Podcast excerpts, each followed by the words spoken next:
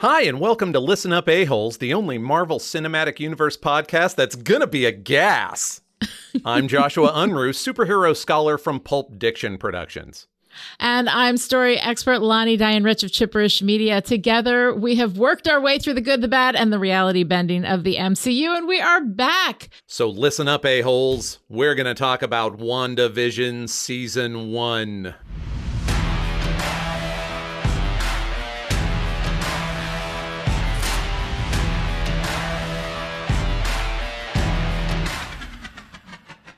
Well, Lonnie, this is an oft heard refrain that you haven't heard in a while. Um, as we get deeper into the MCU, these four color facts get more complicated. Uh, yeah. mhm. I have already covered a lot of the stuff that you might want to hear about if you haven't listened to all of the other pods. So I'm going to do a real quick, you know, roundup of where you can find these things. So you can hear about Wanda, Pietro, and the Vision in our 32nd episode on Age of Ultron.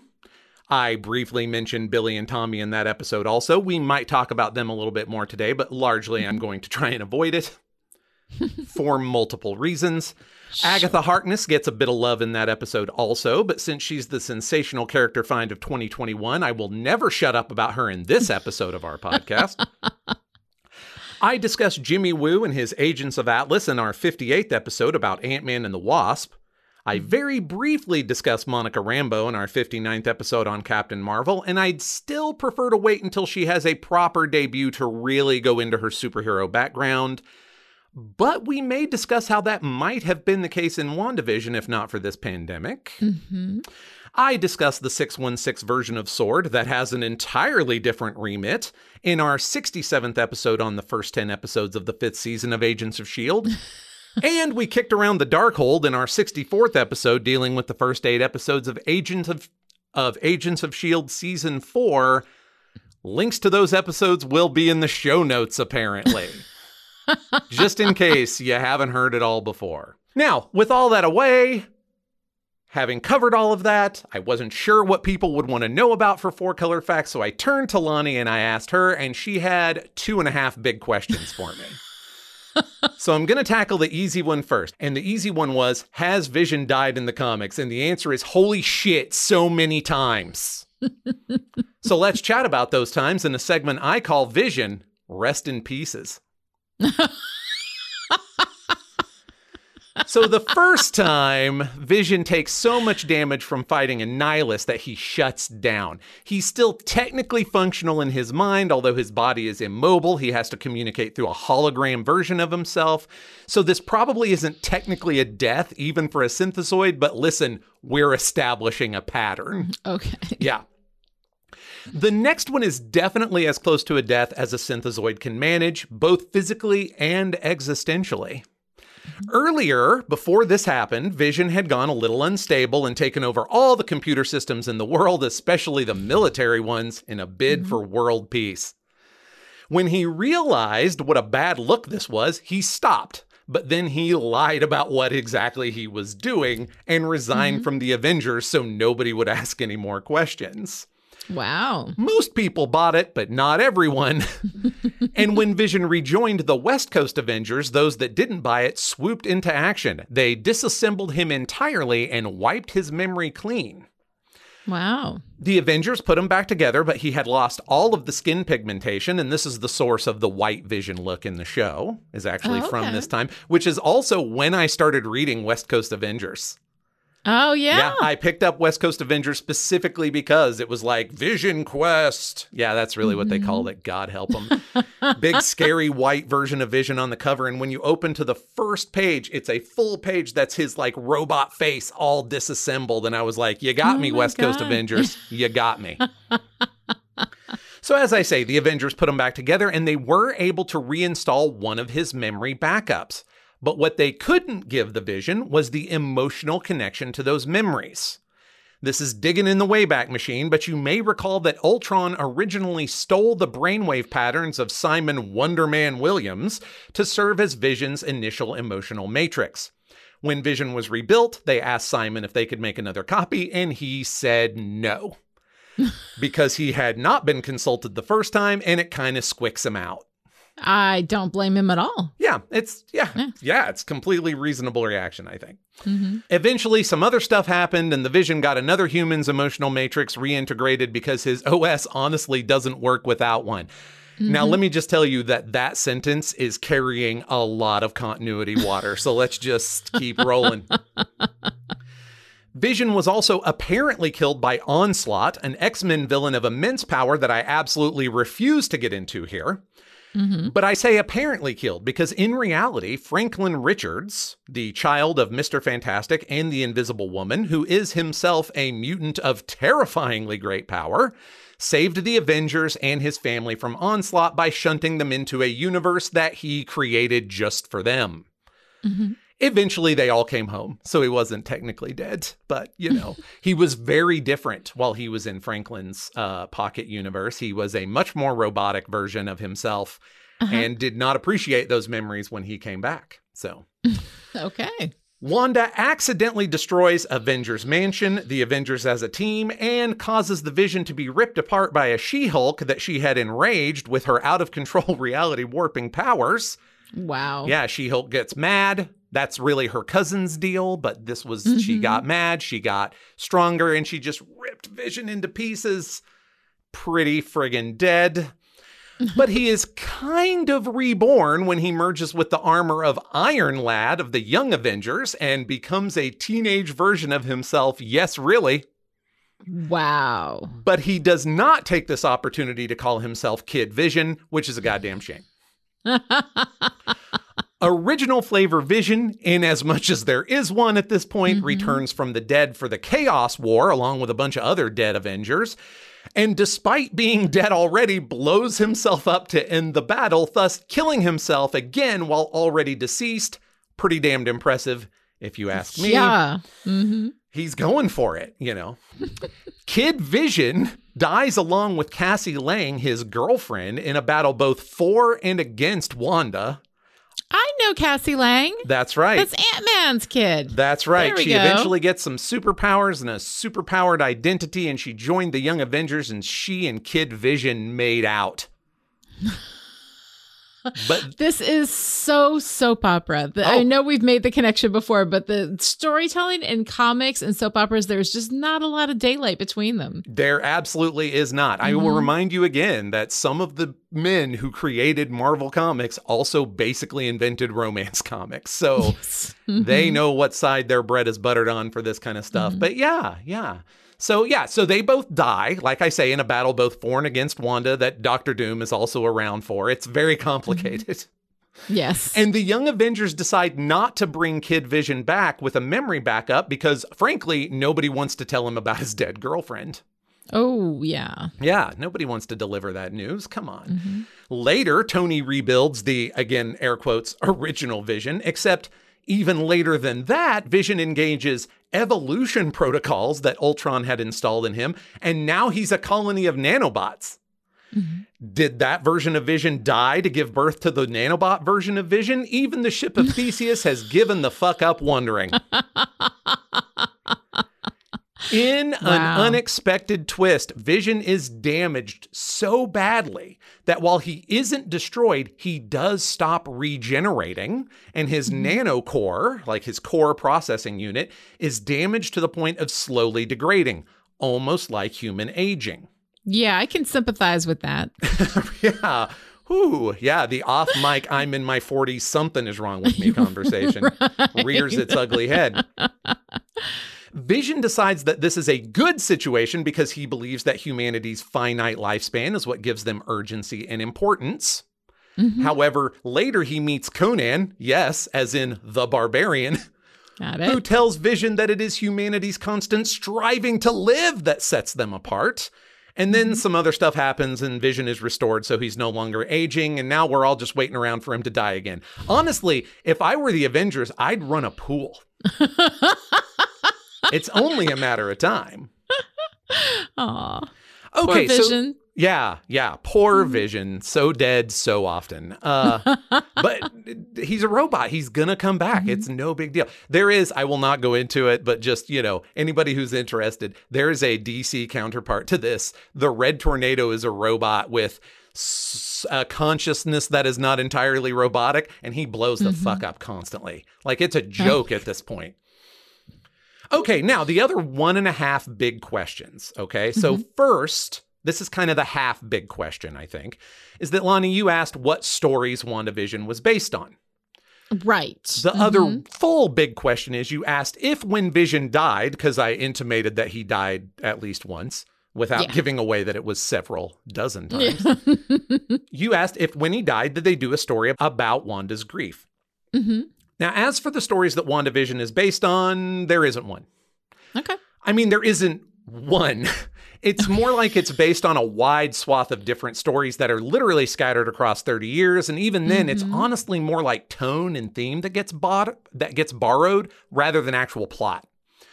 You've got Wanda and Vision moving to Leonia, New Jersey to try and live as a normal couple in the Vision and Scarlet Witch, which runs from the mm-hmm. early to mid 80s. You've got a slow creeping horror under a suburban veneer from a more recent series from Tom King called The Vision, but Wanda's not mm-hmm. even in that one. Oh, okay. Yeah, yeah. Vision tries to make himself a family of other visions. It, Ooh. it goes mm-hmm. great. It's no problems at all. It's very low conflict. Yeah. Yeah.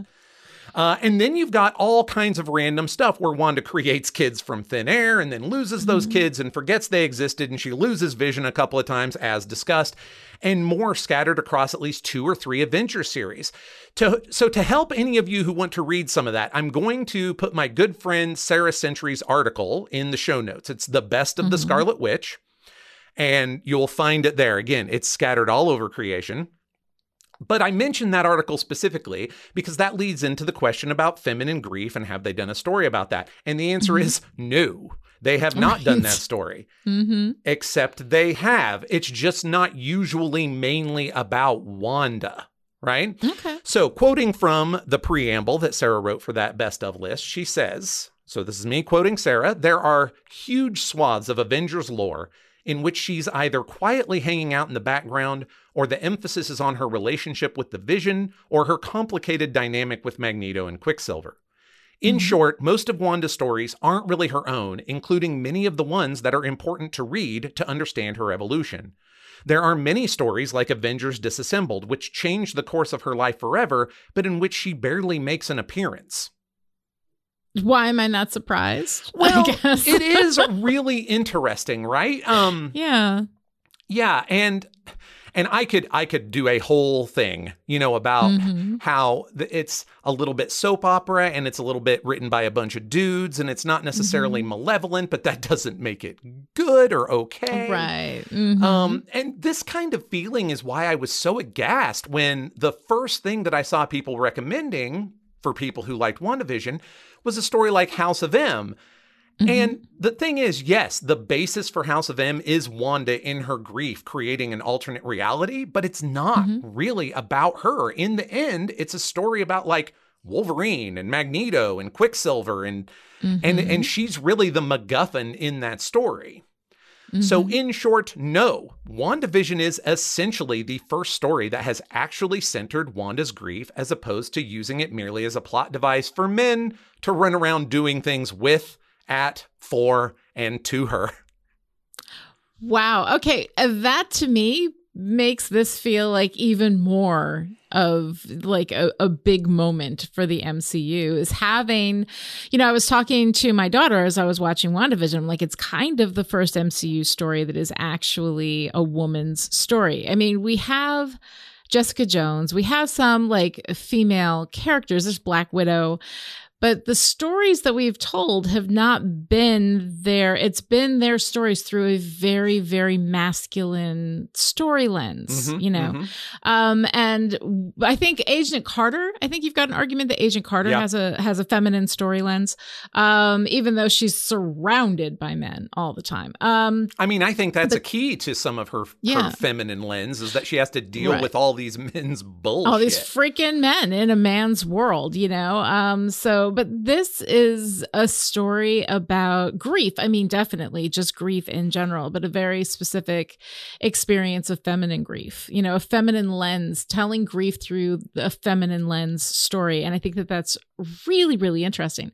Um, so, uh, some production details about WandaVision season one aired from January 15th, 2021 to March 5th, 2021.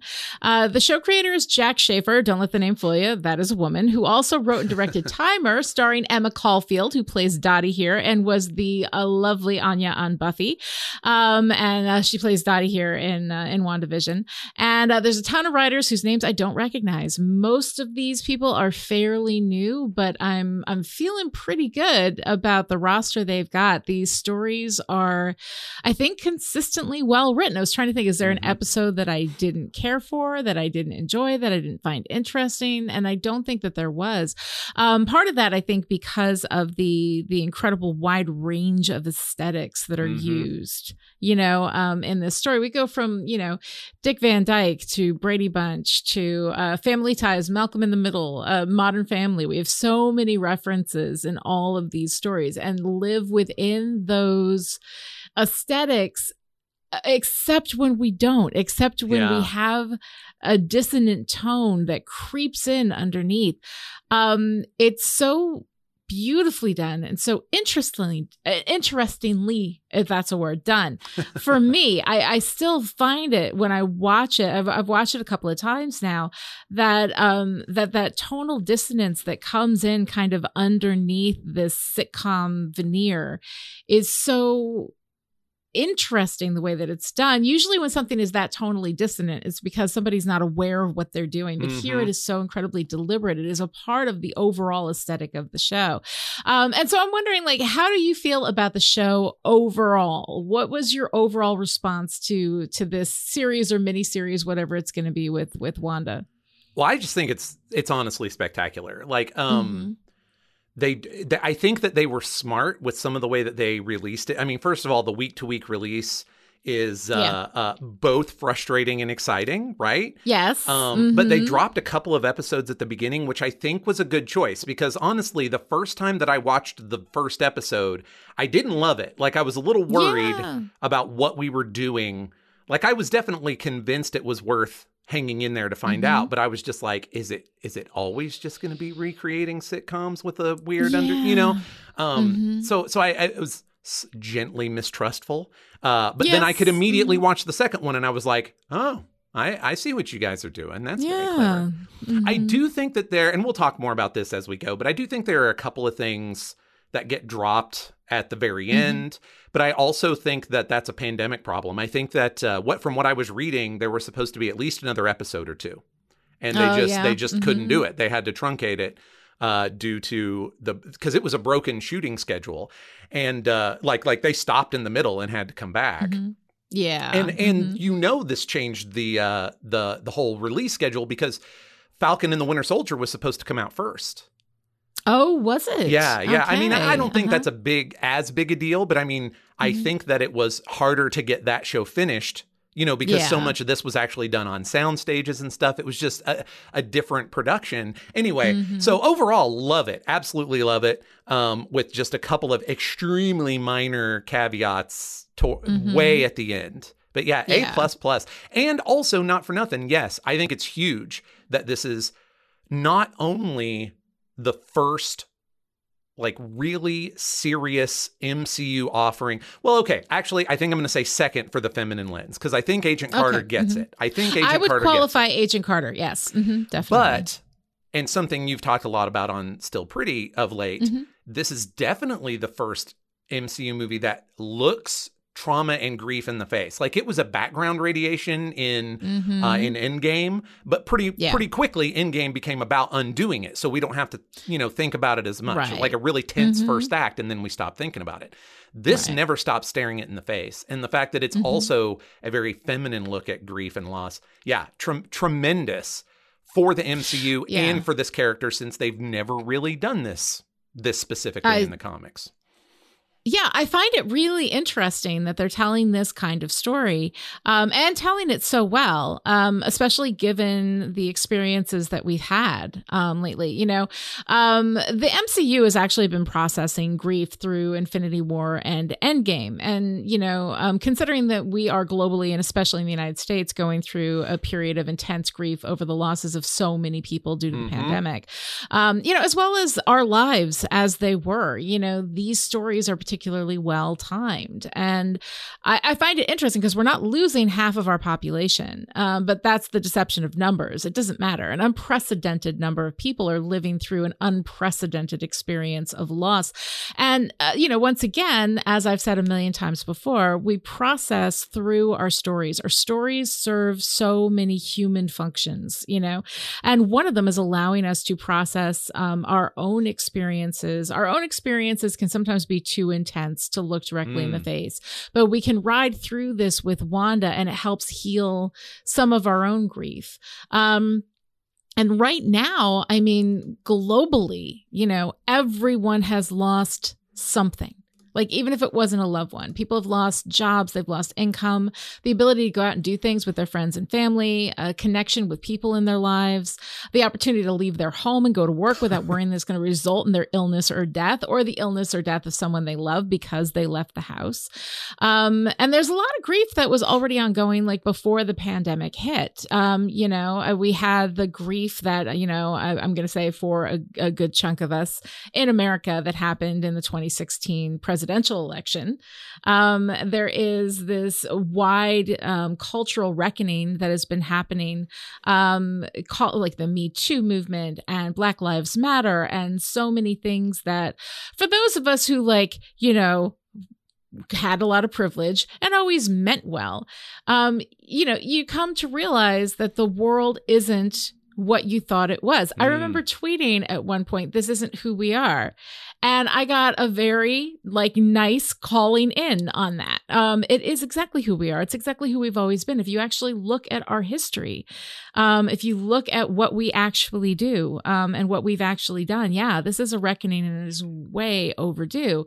But with that, there becomes, you know, for for some of us, that sense of loss, that sense of ourselves as the villains in a story that we didn't realize we were the villains in, maybe mm. unwitting. You know, maybe for those of us who are well meaning um, that can that can be something of uh, of a thing to wrestle with this grief and shame and self-loathing you know um, so even before the pandemic hit the world has been changing. It's been changing in a way that is necessary. It's a necessary reckoning.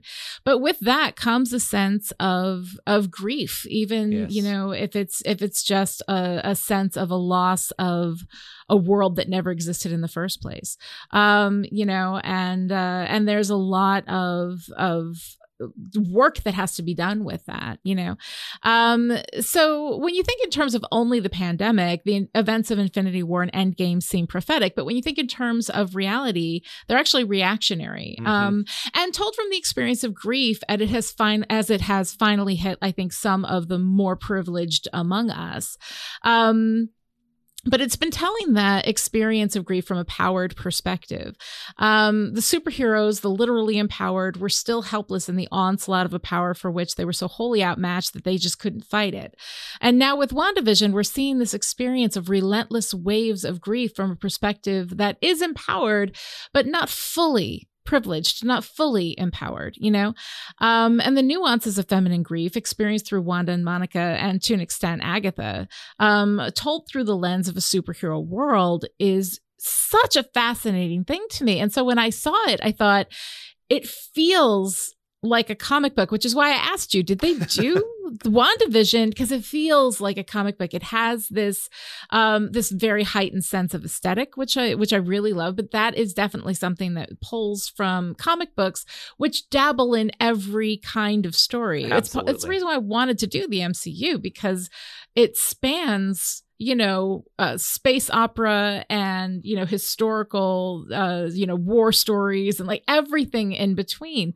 Uh, so it's been really, really fun. But I, I thought, oh, surely this was a series of comic books because it seems so completely pulled from that. And I was really surprised to find out uh, that it wasn't, that it hadn't been done, that this is a new idea for Wanda. She hadn't done a retro television comic book series. No, I mean, in a way, it looks so obvious now that it exists. But again, Yeah. like when you look at, when you sort of look at Wanda in the Marvel Universe, she's around and she's a very powerful player, but for a variety of reasons, some kind of cultural and some just kind of the way stories work out. And again, you know, largely men writing it, she winds up kind of being a background character or a supporting character in men's stories even when it really ought to be about her. Like and and it and it winds up um like if there is a complaint i think to be had about wandavision it's probably that this is you know another story about a woman who is more powerful than everybody and she can't handle it and she goes nuts and tries to break reality like this comes up a Right. shocking amount and it's a it's a thing that she does a lot in the 616 Yeah. like she's done it Mm-hmm. three or four or five times, you know, Mhm. um, to from again creating children out of thin air with her robot husband up to, well, fuck you, I'll just rewrite reality three times to my more or less liking. Yeah. I'm sorry. Are you saying that she's overpowered? Because I believe overpowered is not a thing. No, uh, absolutely not. For you? No, no, no, no, no. no, no, no. That's no, no. that's, my argument for why too much power is bad sometimes. But anyway, we don't need to go back to that. Anybody who wants to hear us argue about that can go back to the uh, the Captain Marvel podcast. But No, that's the that's the real joy. Actually, is that Mhm. it's not. Th- There's no overpower because it's just an opportunity to tell these other stories, right? Um, Mhm, that mhm. the the when she did House of M, she recreated the world with the mutants on top and her dad in charge. You know, like there's Mhm. there's subtext going on. She's the MacGuffin in that story, but that's what she does. And now we can look Right. and see, like, oh, would things be better if mutants were in charge instead of humans? No. It's just differently shitty, right? And um, Right. yeah, and Mhm. I, I mentioned Franklin Richards did that once. They did an entire like second line with the called Mm-hmm. uh, called Heroes Reborn, where we got to do kind of this alternate take on the Avengers and the Fantastic Four, and Mhm. that most of the time these these big powerful characters are an opportunity to do what DC calls an Elseworlds or what what Marvel often calls a what if. Um, Mhm. But in this case, in this case, I think the reason it feels so much like a comic book to you is because they're doing the thing that I bitch about the MCU not having the guts to do so often, which is Uh-huh. take the real world problem and turn it into a Mhm. metaphor that superheroes can deal with. Yes. Yeah. Mhm. Yeah, Yeah. it's an actual superhero story. And I know I'm saying this about the MCU. We haven't had enough of those.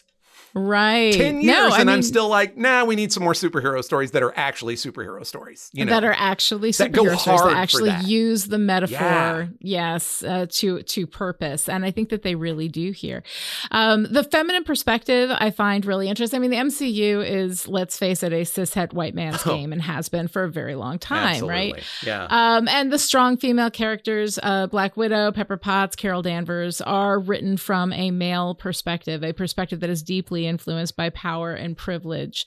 Um, and so, like I said, this and Agent Carter, I think, are the are the ones that tell the story from a feminine perspective. But as I throw that out there, I have to say, like, even though it's a feminine perspective, that doesn't necessarily not mean it's not a like white feminine perspective, Yeah. because you know we still don't have we have a black woman who is, you know, important in this story. I don't know if I'd go far enough to say central. I think that she should be, she could be. She's got a grief story also happening, um, and uh, and she is kind of the hero of the story because Wanda's the villain. Wanda's the protagonist, but Monica Rambeau is the hero. yeah, I think you're right. um, Yeah. Yeah. So, uh, so she is the hero of the story, even though she's not the protagonist, and we don't really see it from her perspective. Um, so it is nice, you know, having a a black character, let alone a black woman in that role, which I really, really like. We have Jimmy Woo, you know, who's who's there, who's you know, I, I love Randall Park. He's always fun to see. I just find him incredibly charming. Um, and and he was a lot of fun in this kind of trio with Monica and Darcy. Um, so there was a lot of fun to be had there. Uh, but you know, while we talk about how great it is that it's it's feminine, you know, I want to acknowledge that it is also very white feminine. Um, and and also speaking in in a, a lot with that the lens of that privilege that comes with just being white in America, you know? Um, so that's not something to ignore. Um, I think that that's of one of the places that things fall off at the end for me is on Monica. Mm-hmm. I do think she was supposed yes. to have a more robust ending to her arc or to her story, mm-hmm. however, you know. Um, she doesn't really, I don't know, she does change clearly, like mm-hmm. physically, but I mean, her mental space really stays the same. So I'm not sure arc is the right term, but I feel like almost certainly we lost something yeah. in the episode that we didn't get that would have been more Monica focused. Now, would that have been yes. very black woman centric? Maybe, maybe not. There's no way to know. Uh, right. But the fact mm-hmm. that we don't really land as hard for Monica as I feel like the other episodes lead up to is is one of the bobbled balls that in is, the juggling. It's a disappointment. End. Yeah. It's a disappointment. She is a hero, um, and she's working very hard to save Wanda. Um, and I do, I like her. I like her strength. Um, when we see her wake up and she's coming back and she's in the room where her mother had been when she fell asleep five years ago, you know, um, that is, that is a whole experience that I just want to have with her. When that happened, and at the point in the story when that happened, I was like, I didn't even care about Wanda. I was like, oh my God, you know, um, and going through, um, you know, we don't experience Monica's grief except through a lens from Wanda. Um, and, you know, seeing black women, women of color stories through the lens of a white woman is not necessarily the way, you know, ideally it should be done. Um, but that said, this is WandaVision. This is the story that we're in. I like that we have um, Monica being the hero of this story. I would love to see her in her own story and a story that is owned by her and her experience. So that would be really, really great. We're gonna. Um, yeah. I don't know. I don't know if it'll be Captain Marvel so. too. I'm not so sure, good. but yeah, we're we're gonna. I mean, she's yeah. somebody. Yeah. Like 616 wise. She's somebody. She's 616 somebody. I'm so, glad yeah, we're I'm getting she's going to show up somewhere. Yeah. That's very very good. Um so going back to instead of talking about what this story doesn't do, let's talk about what it does do. Yeah. Um and it it does this really interesting thing with the experience of trauma. Um and and as, as someone who has been through like a, a, deeply traumatic experience which took me years to recover from um this so accurately expresses the experience of post-traumatic existence um, that I feel like it really has to be deliberate. The the experience of splitting into two people. There's the one who knows and the one who gets through the day. Um, the one who knows is conscious, is aware, knows what's going on, but has no control. Uh, that knowledge becomes weirdly inaccessible to the part of you that just gets through the day. Um, and even Wanda, whose magic created this whole thing, can't remember where they got married, what happened before. Mm. Um, she's in this experience with Vision. In the beginning, in the first episode, neither one of them knows what's going on. Um, and the thing is, is that like my my personal experience with trauma, uh, um, uh, something that I noticed, which was so odd and yet so deeply fascinating to me mm-hmm. when I was conscious of it happening is the way that trauma swallows memories. Like it actually, it's like a black cloud just consuming the memories. And you think about it and then as soon as you look away it just gets consumed. Um, and i've actually had experiences where i had to write thoughts down as i was having them mm-hmm. in order to remember them later because the the trauma would just swallow them if it came too close to the the thing that had traumatized me. Um, and that moment in the first episode when neither one of them can remember but they're just going on like it's just a normal day. The fact that they can't remember isn't something that either of their psychologies will allow them to access. They're together and they're here and they're happy and that's enough. Um, it's so, it's so interesting to me because it really did. I mean, at least in my experience, it really did split me into two entities. And then eventually, finally, those entities integrated. Mm-hmm. And I was fully conscious and aware of everything that was going on. And I see that happen with Wanda yeah, where she is yeah. fully integrated, where she does face what she's done and she recognizes what she's done.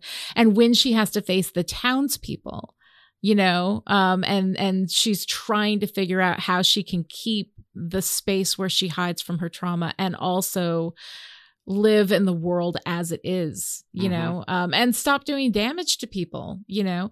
Um, this as a metaphor for trauma, I have found to be so incredibly effective. And um, it's it's funny because I don't know if I would have seen how like dead on that trauma metaphor is if it hadn't been for my own personal experiences of Mhm, it because I had never understood it before I experienced it. Yeah, it's um uh I I have had some traumatic realization like Mhm. realizations of trauma over the last year that aren't tied to the pandemic. I think that also Yeah. primed me very much to see that part, Mhm. especially the part where uh dealing with your trauma badly traumatizes Yes. others. You Yes. know. Um Mhm. that there is uh, that there's a conversation to be had about the fact that Wanda has to traumatize the hell out of an entire town in order for her to deal with her stuff. She's not in control of that through Mhm. at least the first half. She's not even aware, let alone out she of does, control. she's not aware of it, but she doesn't know how at that point. Yeah. but but still all these people's lives have been hijacked and ruined like they're going to be Yeah. no one wants to live in westview after that like that was the first thing i thought was i'd be moving the next day like how could i look at that Well, town yeah. Ever again And what's what's going to happen to your property values and everything you've invested in that town? I Right. mean, their you know their lives are seriously shook up, and yeah, I mean, and I think that that is also a, a so oh God, Wanda is the villain of the piece. I mean, she really is. Like, yes, Agatha is also there. Agatha is also a villain, but Wanda is causing like the most damage you know the Yeah. most like psychological harm that she's doing to all these other people. She doesn't realize she's doing it. She doesn't know. Um and there's a there's a, a, a balance between holding somebody accountable and holding them responsible. You know she's Yeah. accountable. She does have to. But like at the same time she's doing this out of such an intense experience of grief you know um that she's trying to work her way through. Uh i, I find all of that so incredibly beautifully complex um throughout this story. Um i don't know. I mean do you see her like i I- think she is the villain of the piece. She's doing all of this damage you know Well, but I- she's but at the same time she's not you It's know an she internal conflict, right? she doesn't want to. Oh this is So absolutely an internal conflict story from beginning to Yeah. end. Yeah. No definitely. I mean, well, we no, have because we have because secondary protagonists- protagonists. Protagonists and antagonists are different from hero and villain Yes, absolutely. they don't necessarily line up. Um, and she is our protagonist absolutely throughout the whole thing. She is also her own antagonist Mhm. absolutely throughout the whole thing. Uh, we have other, you know, areas in which, you know, we, we love to have our big fight at the end. And in order to do that, you've got to have an externalized, uh, antagonist, which we do with Vision having him fight himself, which is Hello. a load of fun. Fight himself and then philosophically debate with himself. I love that he stops the fight. He wins the fight by debating philosophy. That's awesome. We're going to talk about that in a minute. Um, but uh, but all of this, like uh, you know, I mean. I think Wanda is the villain, but she doesn't mean to be. She's a sympathetic villain. She's Yeah. somebody, she's so incredibly vulnerable that we can feel and understand her pain while at the same time still holding like, her accountable for the pain that she is causing other people. I mean, my God, that one on Halloween, that woman who just stood there, like moving her hand, not doing anything with that one tear Oh going down her face. When he woke up his uh, coworker and the coworker is horrified, you've got to stop her. You've got to stop her. Like deep inside, underneath this veneer that she is forcing them to behave like they're happy, they're terrified and horrified and living through just a hell.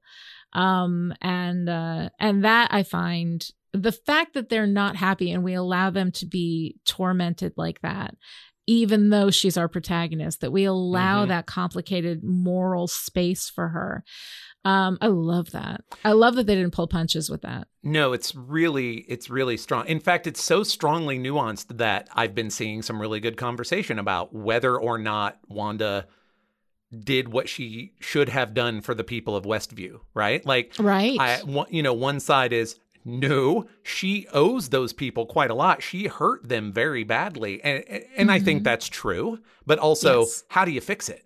You can't undo what it. do you do There's no aside from aside from leaving them alone i think that the only thing you can do is leave them alone. Yeah, stop like, not be them. present. You are the source of their trauma. Get the hell away from them. Like that's the only thing that you can do.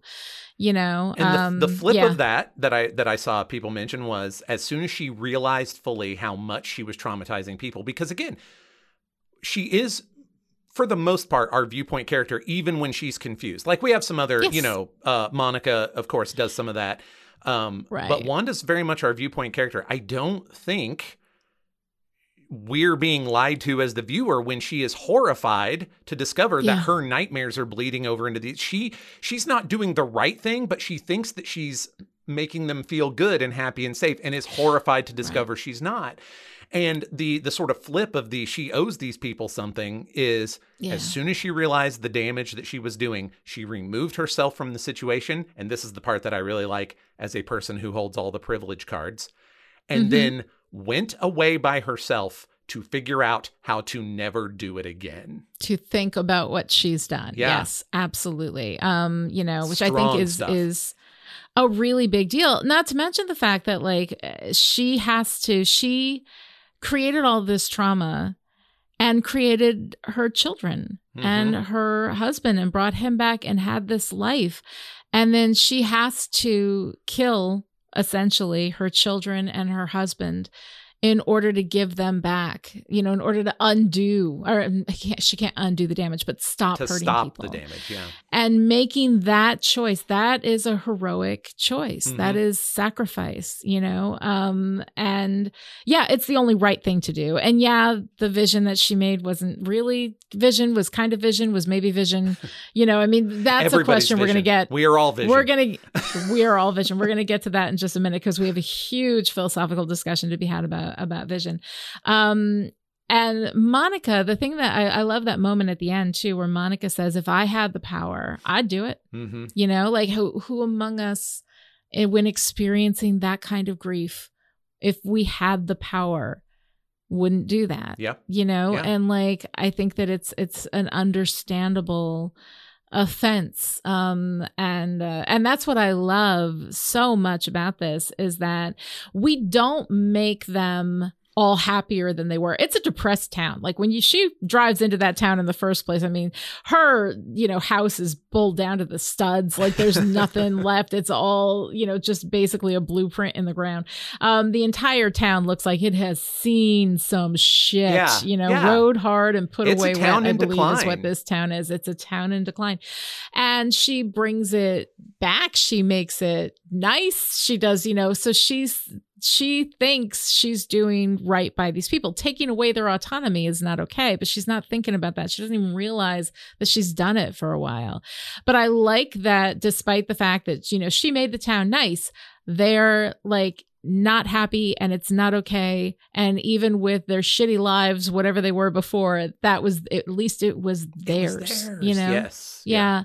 Um, so I like the fact that we um we really made her responsible, that we didn't pull those punches in in her culpability um in in what was happening there. And I like that a lot. Yeah, yeah. The the nuance is great. The idea that Wanda is both uh, antagonist and protagonist, and then separately is villain, but rarely, if ever, here. I mean, I think we get a heroic Yeah. moment in the end, but that's it. I we mean, get when a she heroic moment in that final Yes. choice. We get a heroic moment, but that doesn't make her a hero. No, no. I mean, it's Yeah. and and so we've got some ancillary villains and ancillary I heroes, but. Mhm. she's really yeah it just stays pretty centered on on her um Yeah. yeah it's fantastic very good stuff It's so so good. So I've talked a little bit about the aesthetic um, because I am I'm completely in love with the how faithfully like in the first episode when he goes through the door and then drops her on the ground that is done.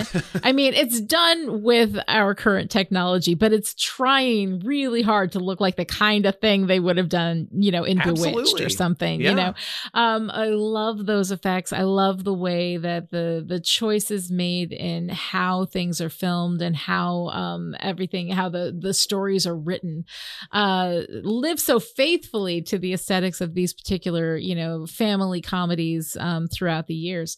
Um, but you had some things to say about the costuming.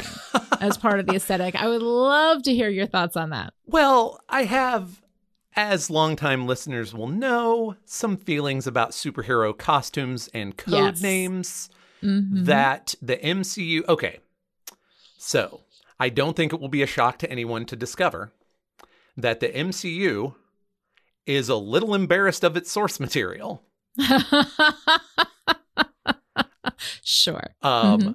Why? Why? Why? Until now, has Wanda never been referred to as the Scarlet Witch, despite the fact that that's what all of her toys said? Like, you know what side the bread's buttered on by how they sell it in the store, but they don't do it in Mhm. the in the movie because they're a little like "Eh, Scarlet Witch sounds kind of goofy. It's a fucking Yeah. superhero story. You better own the goof. There's a guy named Captain America over there, and his name is Captain America, and that guy is Iron Man, and that guy cannot say his name unless he puts the mighty in front of it. Okay, these guys like they they need costumes and and I have mentioned specifically Wanda's mall goth look as being Mhm. particularly egregious when it comes to costuming.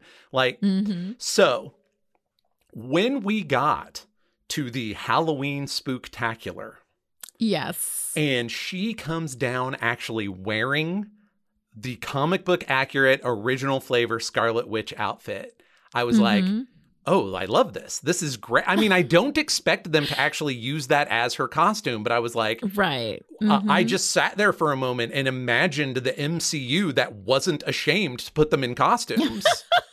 you know, because Well, then a Vision comes down in his. Was that how Vision originally looked? Were they both? that's how he still looks.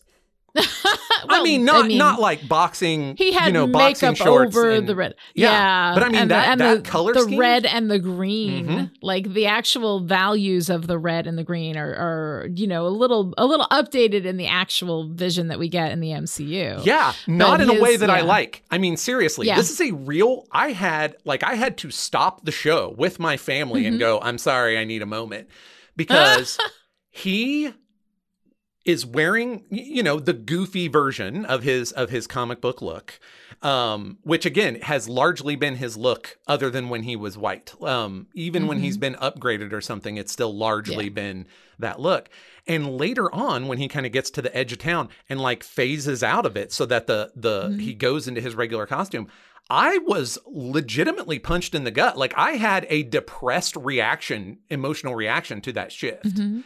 Um, Wow. And I mean, I wasn't sitting there super married to his goofy version. It was just Mhm. when the color shifted, I was like, oh, that's actually. That's actually important. Like the fact that Mhm. this, the fact that the MCU is ashamed of primary colors, I think is a detriment to it as a whole. Um, Oh, interesting. and I think it's particularly a detriment in the area of of costuming. Honestly, the Mhm. fact that when they do go for a costume, it usually looks like a like Captain America looks like a SWAT cop that's been painted red, white, and blue. That's not great. Mhm. Like that's not Yeah. that is. I, I don't need them in spandex. I don't Mhm. need them in spandex. But Mhm. yeah, it was just I really had to have a moment before I could continue the show, and then I was inspecting that feeling because it was just such a balm to my heart to see them actually look like superheroes. And same thing for uh for Quicksilver. That's Quicksilver's Mhm. usual, including the kind of like sweep look to his hair. Yeah. Um, uh-huh. That's how Quicksilver dresses most of the time when it's not in Mhm. green. I don't understand the green. Let's just not talk about it. Thank God they didn't put that on the show.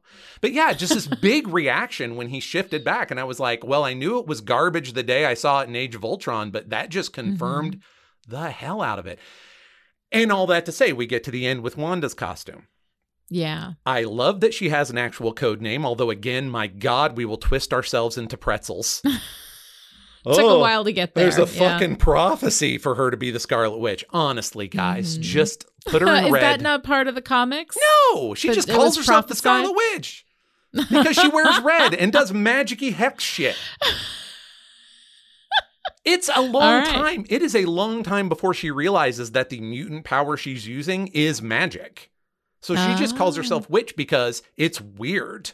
Yeah, it's just an aesthetic choice, you know. Mhm. Um, and so I do really appreciate that at the end, we have an actual honest to God Scarlet Witch costume. And Yeah. she better fucking come out swinging in Doctor Strange calling herself the Scarlet Witch. so I really like it. At the same time, I feel like um uh it's it's honestly I don't know I I can't name colors very well. It's it Mm-hmm. more scarlet than red, but I think it's more like dried blood scarlet. I'm like, you guys can turn the saturation up on this outfit like a little bit. We could actually That's have some red in it. Well, Um, all of the colors are a little bit muted. They're a little desaturated, you know, like generally in all the costuming in in the MCU. yeah, yeah, absolutely. Right? I mean, with the exception of maybe Spider-Man. Yeah, but even then, you watch him Mhm. shift from red and blue to red and black, Mhm. which is Yeah. technically how his original costume was. But I don't, I didn't care for it as a shift because I was like, Mhm. oh, finally, somebody's in primary colors, and it's a superhero costume. Which is also, you know, a side note. I didn't love that it was full of Tony Stark bullshit because I was like, just Yeah. let the guy have a costume. It's okay. They're superheroes. They wear costumes, you know um, that said, I really do like her outfit. I do feel like it Mhm. could have been a little more red, but I mean, there's a lot of really great, uh, just a lot of great stuff going on in it. Um, the two things I like particularly, they make that crazy headdress that she's had in the comic books really work. I think. yeah. Uh, Yeah. And Oh, I love it. I mean, I love her outfit. I love her red leather jacket. I love the fact that it is that. Like, I like those muted colors. I mean, probably I don't have the association and that long history with uh, traditional comic books that you do, you know. Um, so I I kind of like those colors. The the bright bright colors are a bit much for me. They feel um they take me out of i mean and, and this sounds uh, patently ridiculous as the words in my head are forming they take me out of the reality of it like you know it makes it feel less less real um to me I Uh, actually I- think you that know- would be better for the MCU. If, If it, it if felt it felt less- a little less real, because how many times have we out talked there. about the fact when Mhm. it falls apart, it's because they expect us to treat this too real problem in a ridiculous manner. When if they would just turn the ridiculous notch up a couple of points on all fronts, Mhm. the whole thing would work much better.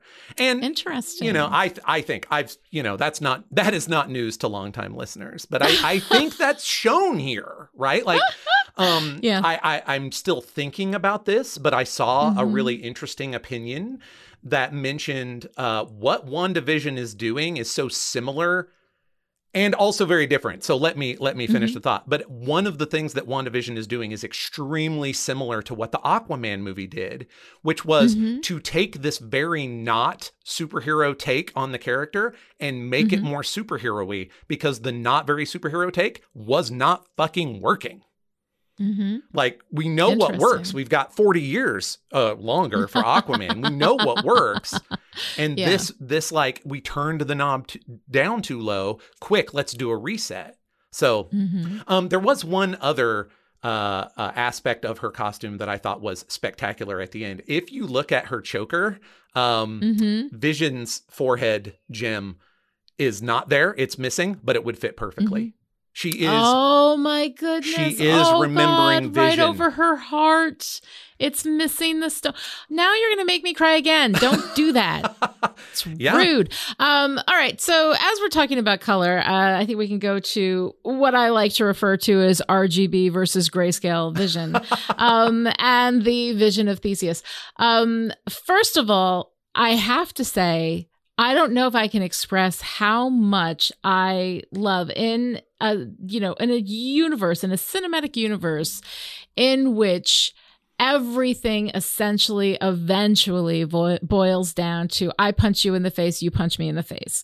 Um, we have these two versions of vision that are in this wonderful, you know, for for at least a short while, this doppelganger fight, you know, mm-hmm. and then they sit down and resolve it with a philosophical discussion about the vision of Theseus. I friggin' loved it. I loved all of it so much. I love that that you know we have him returning.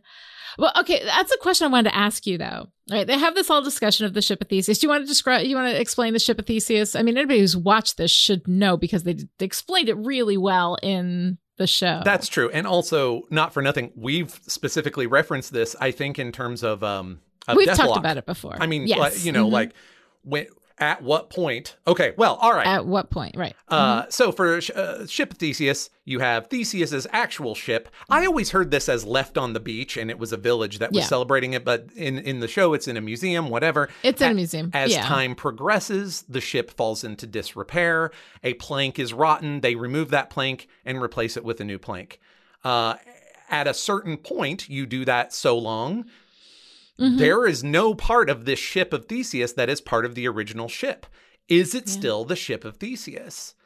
Mhm. That's the question. At what point have you changed a thing so Right. fundamentally that it's no longer that thing? And I think this is a spectacular conversation to be have Mhm. to be having with the vision because as we mentioned when we were doing this with Deathlok, like in a very real way, all I, I think I think we looked it up. It was seven to ten years, something like that. Every cell in your Mhm. body is new. Like every seven Yeah. to ten years. So I am essentially we are a all of us a brand new me. Yeah, every Yeah. time. Never Mhm. mind the fact that I'm not very much like the me from a year ago, and I'm even less like the me from five years ago, and I'm, Yeah. you know, unrecognizable to the me of 40 years ago, right? I mean, Yeah. hmm yeah, it's a it is a worthwhile conversation to be had about your Mhm. own self, even when you're not staring at your literal doppelganger.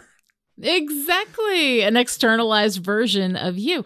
Um, but it's really interesting though, because we have that moment where RGB vision, right, reaches over and touches grayscale on the, uh, on the head and imbues him with memories, right? But RGB only has memories going back to the moment that he first appeared. He didn't remember anything prior to that with Wanda. He just knew that he loved her. He just knew that he was with her. They were just married. Um, I'm I'm a little confused as to what exactly it was that he was able to give grayscale vision. So what he says, I literally just watched this this morning because I was trying to watch it a second time, you know, because I had some ethical questions that I wanted some answers for. Um Right. Mhm. uh so Wanda's vision, RGB vision, Mhm. says yeah. They can't erase your memories that easily. And so I Yes. think what he really does is kind of do a hard reboot. I don't think he so gives him anything. I think because Transferring. yeah, no, no, no. I think he basically um removes the firewalls, you know, that were Okay. that were put there by SWORD so that he Yeah. could become like they very specifically limited uh grayscale vision's memories as he says to control him better. Um Yeah. and I think yeah, I think it was just the reset. I don't think it was a giving. Uh because that Mhm. whole thing of is it the memories that makes us or is it the way people feel about us that makes us who we are like that's the who's the real vision yes both Of- neither sure, everybody. Uh, right. we're yeah. all here we are we're What all is it? exactly. We're all vision. Um, it's such like I I love them asking that question. I think that that question was implicit in the situation regardless, but the explicit, you know, going into the ship of Theseus that uh these these extended fights that are in all of these movies during which I usually just get really tired to see one of these punch punch kick fights turn into a philosophical discussion after which uh the two opponents are now unified in purpose Mhm. you know and and philosophy. Uh or at least I unified in their own confusion right? Like yeah to a certain degree really because on they don't answer. know yeah. And they'd say that. They don't know. I don't know. And i i love i love that so much. It's honestly one of my favorite things that has ever happened in a marvel property No, you know because i get the fights bore me after a while. I, my eyes start to cross. I'm like yes there's lasers and people doing all sorts of like the effects are good and everything but i'm just tired of seeing people getting hit in the face with hammers you know? Um i i love that this was resolved with a philosophical discussion um and and then a gift you Yeah, know from yeah. from one of the opponents to the other. Um that and then and then uh, you know grayscale vision just goes off. And then we have that beautiful moment of goodbye which i'm gonna freaking start choking up just talking about it. Um when they say goodbye to their children and then they're Mm, together man. and then you know he says we've said goodbye before so it stands to reason that we'll say hello again. And then they just and he just disappears. And it's just so touching. It's so wonderful. And then i think well you know grayscale vision is out there getting a paint job as we speak, you know? So but he's like not the vision that she made from her love. We don't know how much he remembers. We don't know how much Grayscale Vision remembers but he's or I'm- his emotional he's context the for it. physical. Yeah, that's why I love this. Is that her meeting It's so Grayscale later yeah. doesn't actually necessarily fix anything. It doesn't, but I mean, my God, No, like what an incredible moment to have this. You know, here is, I mean, the he is the physical body of the man that she loved, but is the man that she loved gone? Is he just gone? Like, I mean, all of that.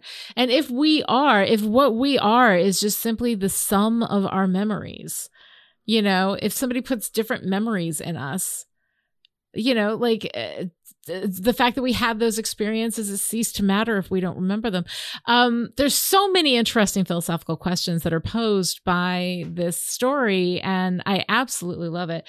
Um, but I think that one of the things that's just like, I think, I don't know if it's my, one of my favorite things is freaking Kathryn Hahn as Agnes, Agatha, Yes, indeed. all of that she first of all her as an actress she's amazing i love her in everything everything i've ever seen her do she has just nailed it and this it was so much fun when i saw her as the neighbor and i was like oh quirky neighbor great you know thing perfect for casting. kathryn hahn Yeah. but a little light lifting for you have Kathryn Hahn. Like, you know, what's the line from Good Place? You don't buy a Ferrari and put it in the garage, you know, like, um, and it was funny because until she had the turn, I I was like, oh, I thought she was just the quirky neighbor, Mhm. you know, the quirky best friend. Um, so let's talk a little bit, I guess, um, about Kathryn Hahn and how wonderful she is, and then move into Agnes slash Agatha. Yeah, well, I love her. She's the sensational Mhm. character find of 2021. Yes, Uh, Mhm. Agatha is. Uh, I can't wait for her to show up again. Uh, if it's not in this next Doctor Strange movie that Wanda's also going to be in, I'm going to be madder than hell just I because be I don't want to wait. shocked. I don't want to wait. shocked. I know it's not, in going it. to. I don't think it's. I don't. I I have. She, she has to be in it. I have resisted going to see if she's listed in the credits on IMDb because I'm just going to wait to know for sure if I should be mad or not. They might not put her. They might not put her on there though. That that's a bit of a spoiler, especially now. So I don't know. But anyway, Yeah, no, spectacular. yeah. I, I I have not Mhm. had as much experience with Kathryn Hahn. Like I knew who she was and I liked her before, but I Mhm. mean, from the moment she shows up, I I le- Yeah. I really think. I uh, I definitely uh, it might have been episode two, but I really think it was episode one. I literally turned to my wife and I was like, "Why are we pretending like this is anybody's show other than Kathryn Hahn? exactly. What are we doing exactly. here? What are we yes. doing?" Yeah, hmm I So mean, she's great. just there chewing that scenery every minute that she's on screen. She's fantastic. and she's she's doing some extremely even before agatha just as agnes she is doing some extremely subtle things in this Mm-hmm. broad caricature because she's always the goofy neighbor yeah, but she is different as the 50s goofy neighbor versus the 70s goofy neighbor versus the 80s goofy neighbor like the, it's still agnes but it's also switched up for the type of sitcom it is it's pretty Yeah. subtle considering how broad the the character archetype is hmm well, and that moment too in the '80s, right? When she comes in and she says, "Do you want me to take that again?" yes. You know? Um and i i was always like why why is agatha as it was because she was trying to nudge she wants wanda to remember so that she can figure out what wanda's Yes. secret is. So she was trying to nudge her. Because when i first watched it i'm like why is she doing that? But then of course she was trying to nudge her out of a out of the dream out of the you know um out of the trauma and into reality so she could figure out where her power source was um Mm-hmm. i which actually think have a little headcanon question moment. where i'm like yeah not sure that wanda would have ever realized what she had done if agatha hadn't been there as a spanner in the works Yeah. i don't, I don't think, think so. so. i think she Well, would have no, stayed because- Yeah. No, but Vision did. Vision was starting to unravel it, and not just because of Agatha. I mean, he un, he like woke up that friend at work. Ah, but Um, we're he had we're several episodes before. in, right? Mhm. By that point, like like looking at the first episode, which is definitely an episode Is where the first weirdness that that he notices is it Agnes? the first weirdness that anybody notices is when the boss starts choking, Right. and Mhm. and Mrs. Hart is is both laughing and begging her to stop, but but right. but is begging Wanda to stop, which is really Yeah. interesting because we don't know very much. We don't know that at the time. And, Yeah. Jeb- and Debra Jo Rupp, too, also, by the way, uh, you know, Kitty from that 70s show. She is absolutely fantastic. I love her so much. And it was wonderful to see her, too. Absolutely, yeah. That the casting for her tremendous. hmm But then Vision is also staring at her and cannot help the boss until Wanda says, Vision, help him. I Yeah. think that if these wrinkles that drew attention to the cracks, hmm now I'm mixing metaphors with wrinkles and cracks, but you get That's what I'm saying. If these Go for it. slight errors, if these Mhm. these things hadn't cropped up, which we are textually told was Agatha all along, hmm I don't think she ever would have come out of it. Like she, Wanda would have stayed subsumed in the unreality hmm because that was the point of the spell. It's only Yeah. when Agatha shows up and starts like poking at the soft parts and and you know Mhm. causing the the boss to choke. And now, uh, because that would Yeah. never happen in the, or if it did happen in the 50s sitcom, it would have been this, you know, like super broad slapstick thing. And instead, this is a horror movie moment. Killing the dog. yeah. Yeah. Killing the dog. So anyway, that's Although that- the dog was a construct, though, right? That wasn't a real dog. I don't want to think too hard about it. Actually, no, I think Sparky construct. was real. I think Sparky was real Oh, because no. it makes Agatha more evil. It does make Agatha So, a lot more evil. Anyway, yeah. that's Mhm. that's sort of aside from Agatha, but it, there is like a little Yeah. conversation to be had about it, uh, you know, whether she's the villainess or not. If Agatha hadn't showed up, they'd all still just be doing their thing. I think. I don't know about that. I think that Vision. I think that Vision was going to get onto things at a certain point anyway. I think that he was he was figuring things out. Um and which I find really interesting. But yeah, I definitely think that Agatha is a villain. She is not entirely antagonist. Uh, it is it's internal like the the structure is based on the internal antagonist Yes, story yes. with Wanda and her versus herself. At the end, we have an external conflict between Agatha and Wanda, but Agatha is um, until we get to the point where Agatha is trying to take Wanda's Mhm. magic, Agatha is walking her through her memories, helping her process her trauma for her own ends, you know, and not in a nice way, you know. um, and uh, but she's doing that. She is in actuality helping Wanda Yeah. during that process, you know, and uh, but doing it for her own ends. Behold more Um, nuance, right? I mean, Yeah. she's obviously the a villain because Hayward's also a villain. Yes. But I mean, she's Yes. obviously one of the villains. But Mhm. through most of the show, right. she's being helpful. Like, uh, well, it's it's a bad person doing good things because it fits For their whatever their objective is. In the same ends, way yeah. that we have a good person and Wanda doing bad things because it fits, you know, um, what it is that that she wants, um, and that uh, just that nuance and complexity in itself makes this so interesting Mhm. You know, because we have a bad person accidentally doing good things, a good person accidentally doing a lot of really, really bad things. Um, and what makes you good and what makes you what makes you good and bad is your intention, but yet your impact remains positive or negative, and you're still accountable for that. Well, that's a philosophical know? conversation you and I have had on this show also, because this was my big argument against Vision being worthy to pick up Mjolnir. He's 10 minutes Mhm. old. He's never done anything. he hasn't had a chance. Exactly. Because the thing is, is that everything that you are is in your choices and the choices that you make, you know?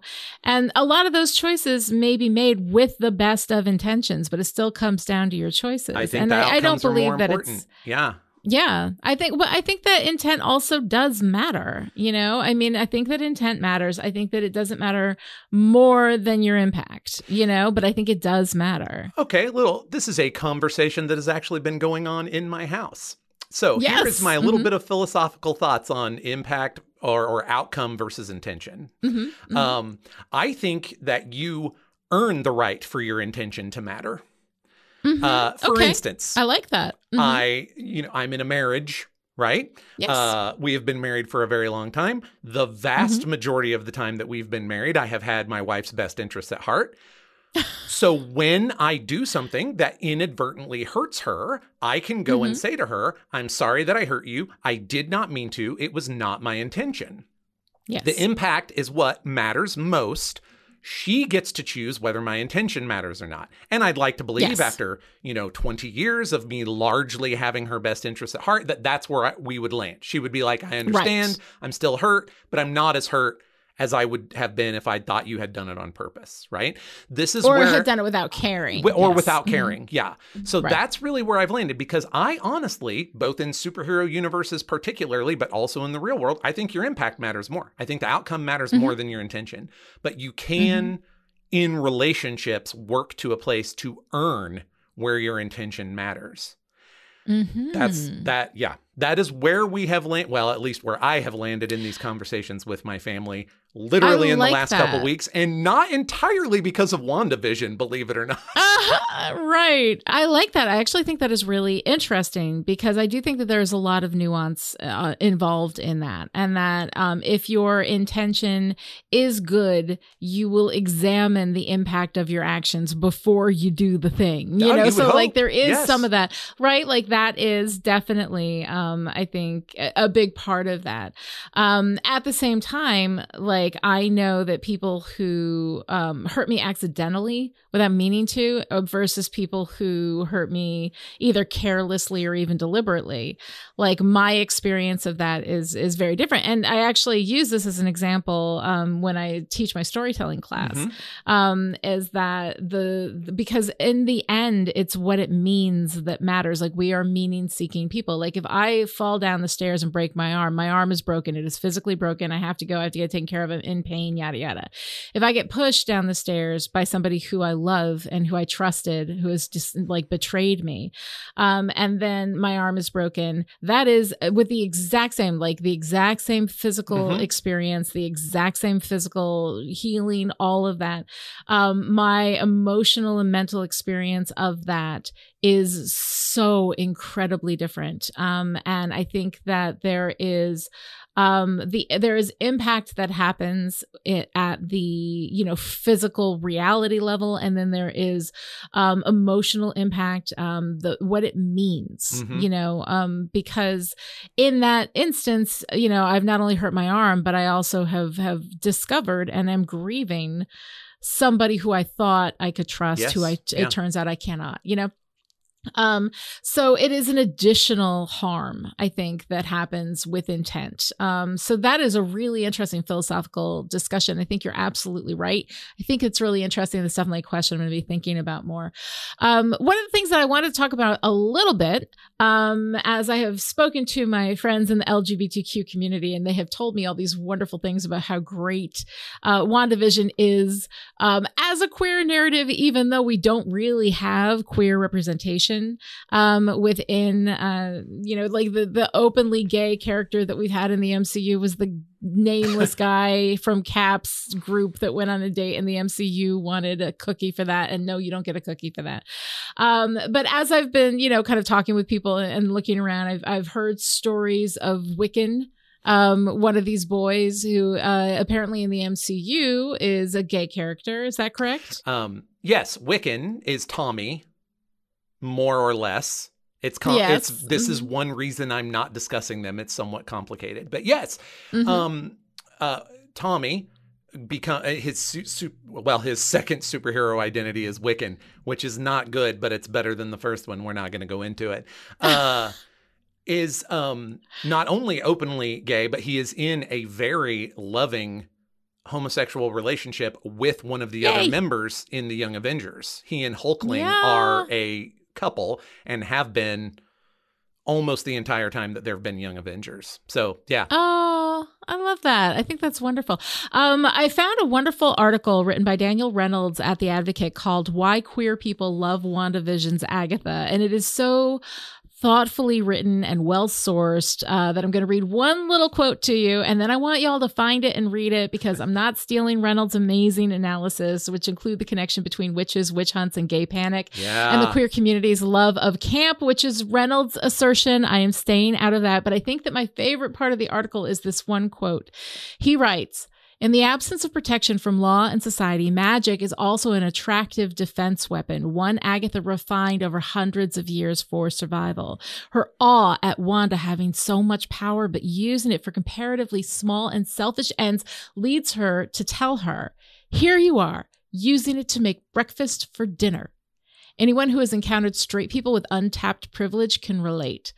Um, I love this article. Uh, there's a million brilliant things that Reynolds uh, comes up with, so I highly recommend it. Again, link will be in the show notes. Um, and you know, and that brings to mind the couple trying to fit in in a place that mm-hmm. is not made for them, that is not made to accept them. And Wanda's suspiciously specific denial in an attempt to keep her cover. I assure you, I am married to a man, a human one, and tall. right? It's so great. It's so great. So, um, while I am not qualified to do a big discussion about the queer read of the show, I wanted to throw that out there to tell you guys to go look for these brilliant pop culture analysts who are doing some amazing work on that.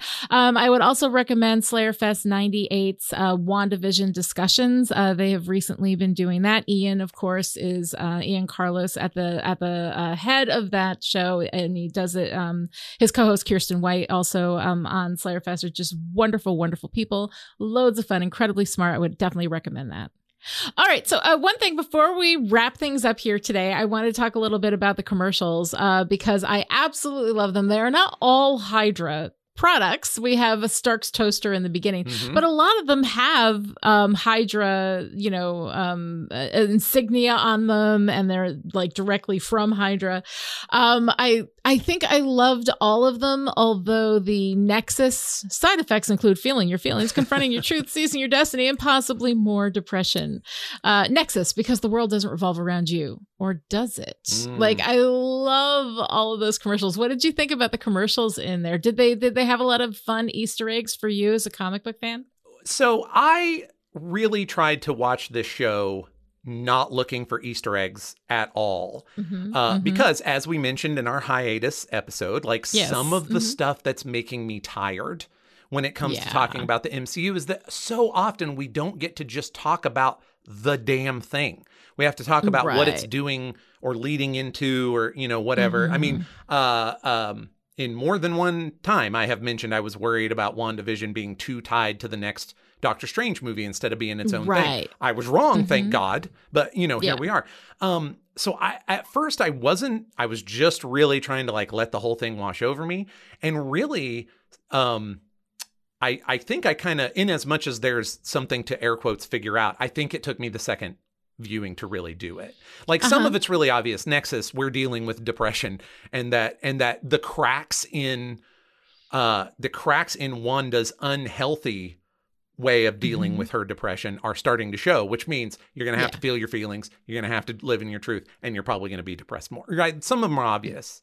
But yeah, yes, I, I love Lagos paper towels. When you make a mess, you didn't mean to. Right, that one was pretty obvious. I was like, well, yeah, you yeah. sure did kill some people at the beginning of Civil you War. Sure did, yeah. Not on purpose, but oopsie poopsie. Not on purpose, but um, yeah. but like we couldn't have known what the deal was with Stark's toaster until we saw the missile flashback, yeah. you know? Mm-hmm. Um, and so I really like how every single one of those directly responds to either Wanda's past, like how she got mm-hmm. to where she is mm-hmm. in WandaVision, or what she's going through in WandaVision.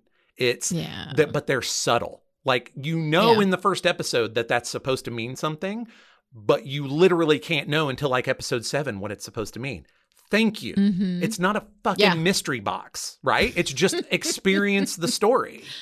I love right. this. That mm-hmm. big fan. I thought it was really, really great. I loved it a lot. And I also want to do a call out that the music uh, was by Christoph Beck, um, who some of us who are big Buffy fans will remember him from uh, from doing the the Buffy music, specifically the song uh, "Close Your Eyes," which was the Buffy and Angel theme that killed me existence. at the end of season two. Yes, to this day, if I hear that music, I will just spontaneously start weeping. I cannot help myself. Uh, so Christoph Beck, I think, had a really, really good music uh, work done here, and I enjoyed that a lot. Um, also, you know, yeah, we've got some good twists happening within this story. Often I complain that uh, twists often require lying to the audience, and then if you go back and you watch it a second time, the evidence is not consistent because mm-hmm. they are actually trying to mislead you. Um, and I think that with Agatha, there's nothing that she does as Agnes that is inconsistent with who she is and what her goals are at the end. Um, and uh, and the other twist that that Wanda created Vision you know, um, and that she did not steal his body. She just created him from her grief. And at the end, when she says, You are my hope, you know um Man. you are my my and most of all you are my love like all of that. What am i? You know oh my god all of that. So wonderfully done. But yeah i love that she did steal him and that hayward is just looking for the secret that he needs to make vision real to Mhm. to bring back this weapon. Uh when she comes to see his body and he says he's not yours you know well then whose the fuck is he? You know um like uh, you know it's, it's millions of dollars of vibranium. Fuck you you know?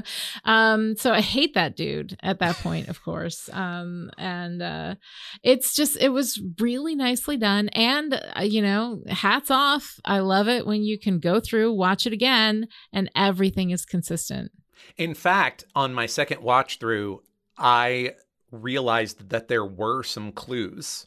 Not Yeah. huge clues, but some real subtle stuff uh, to the effect that this vision is not the same as the other vision. It's Yeah. really impressive. It's really impressive. And even the places where Agnes seems to break down as a Mhm. character is Yeah. 100% Agatha fucking with her. Like it's it just the whole thing works. It's delightful. Yeah, and you know, we, we kind of miss talking about Agatha's backstory. We get a bit of Agatha's backstory in this. We get her as a witch, right? Um, and what I found really interesting about this, and I, I wanted to get your read on this, is that we have moments like she's being, we see her in the 17th century being dragged to the stake by the coven of witches. She has betrayed the coven by stealing knowledge to which she does not have a right, um, which I find really interesting Mhm. because in the end, you know, she's like, you have the power, you don't have the knowledge, and that the knowledge is essential to being able to use your power properly, which is a thematic idea that I really like. Um, and so we see her, and she looks you know, not just scared that she's going to die, which I think at that point she must know she's not. She must know that she's going to pull their power from them into her. That, you know, seems to be her plan. Um, but she does, there are moments where she does seem really genuinely hurt. Like she's really crying, you Mhm. know? Um, and at the end when, um, when Scarlet Witch takes her back there, you know, and she's reliving that and all the witches are coming up from the dead, you know.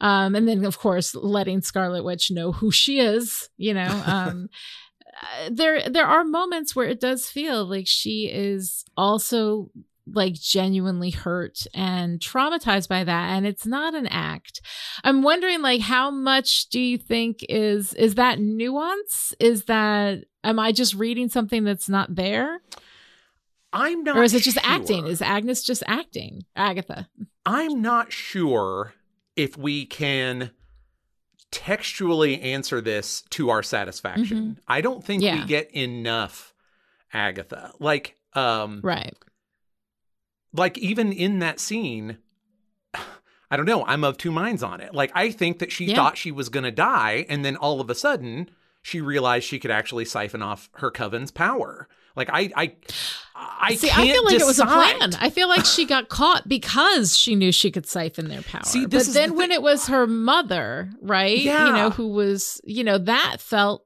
real. I yeah, see that's I don't think we can put it to bed. I think we need to know more about Agatha before we can say. She's Yeah. clearly a self-interested character. Like she's clearly a a person who has decided to deal with her disadvantages, her weakness through strength, Mhm. which is Yeah. not necessarily a bad idea, but clearly she's prepared to steal life and power to do it.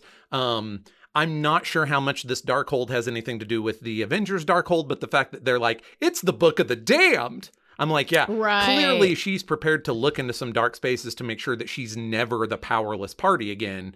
And that puts her in mm-hmm. a villainous space. But yeah, we just, I just don't think I know enough. And I, w- this is part of why I think she's the sensational character find of 2021. I would like more Agnes, please. I would like more Agatha, please. I love, I love that nuance, and it is definitely not in the text. It is in the performance. Yeah. But I mean, she must. I think she may have been told to perform that, and Yeah. I love nuance and complexity. It's all over the place. Um, all right, so Joshua, here we are at the end. Nine episodes of WandaVision. What is your favorite part? It's been Agatha all along. I, I mean, from the very first time Yeah. Kathryn Hahn comes on screen, I was like, this is going to be. I, I hope she. I, I mean, first episode, I was like, I hope she's in every episode because I didn't know anything. Yeah. And then Yeah. she's, yeah, just amazing. She's my favorite part the entire time. As Agnes in different periods, as Agatha, there is just no moment that I am not loving everything Kathryn Hahn is doing. Lonnie, Yeah, what about yourself? What's your favorite part? Oh my God. Just that moment of goodbye with Wanda and Vision. And we've said goodbye before, so it stands to reason we'll say hello again. I love that moment. Um, it is it is so beautiful and so heartbreaking, and I just weep through the whole thing, but it's really, really good.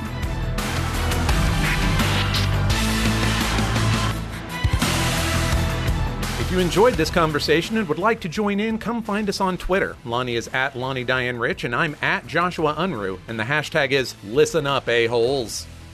This episode of Listen Up A-Holes was brought to you by the Chipperish and Pulp Diction producers who support us on Patreon at the power producer level. These people are the reason why Listen Up A-Holes is coming to you free and ad-free right now, so thank you to our power producers, Stephania, Shelley, Rose, Jonathan, Alice, Kristen, Sarah, Christina, Erica, and Abigail. Thank you, producers, and to everyone who supports Chipperish Media or Pulp Diction Productions. This message is for you. The world doesn't revolve around you. Or does it? To find out how you too can support Chipperish Media or Pulp Diction Productions, our Patreon links are in the show notes. Other ways to show your support write a great review on Apple Podcasts, tell your friends about the show, or feel your feelings, confront your truth, seize your destiny, and possibly have more depression. Thanks so much for joining us for this special episode of Listen Up A-Holes.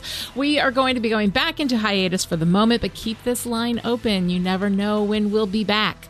Until next time, what is grief if not love persevering?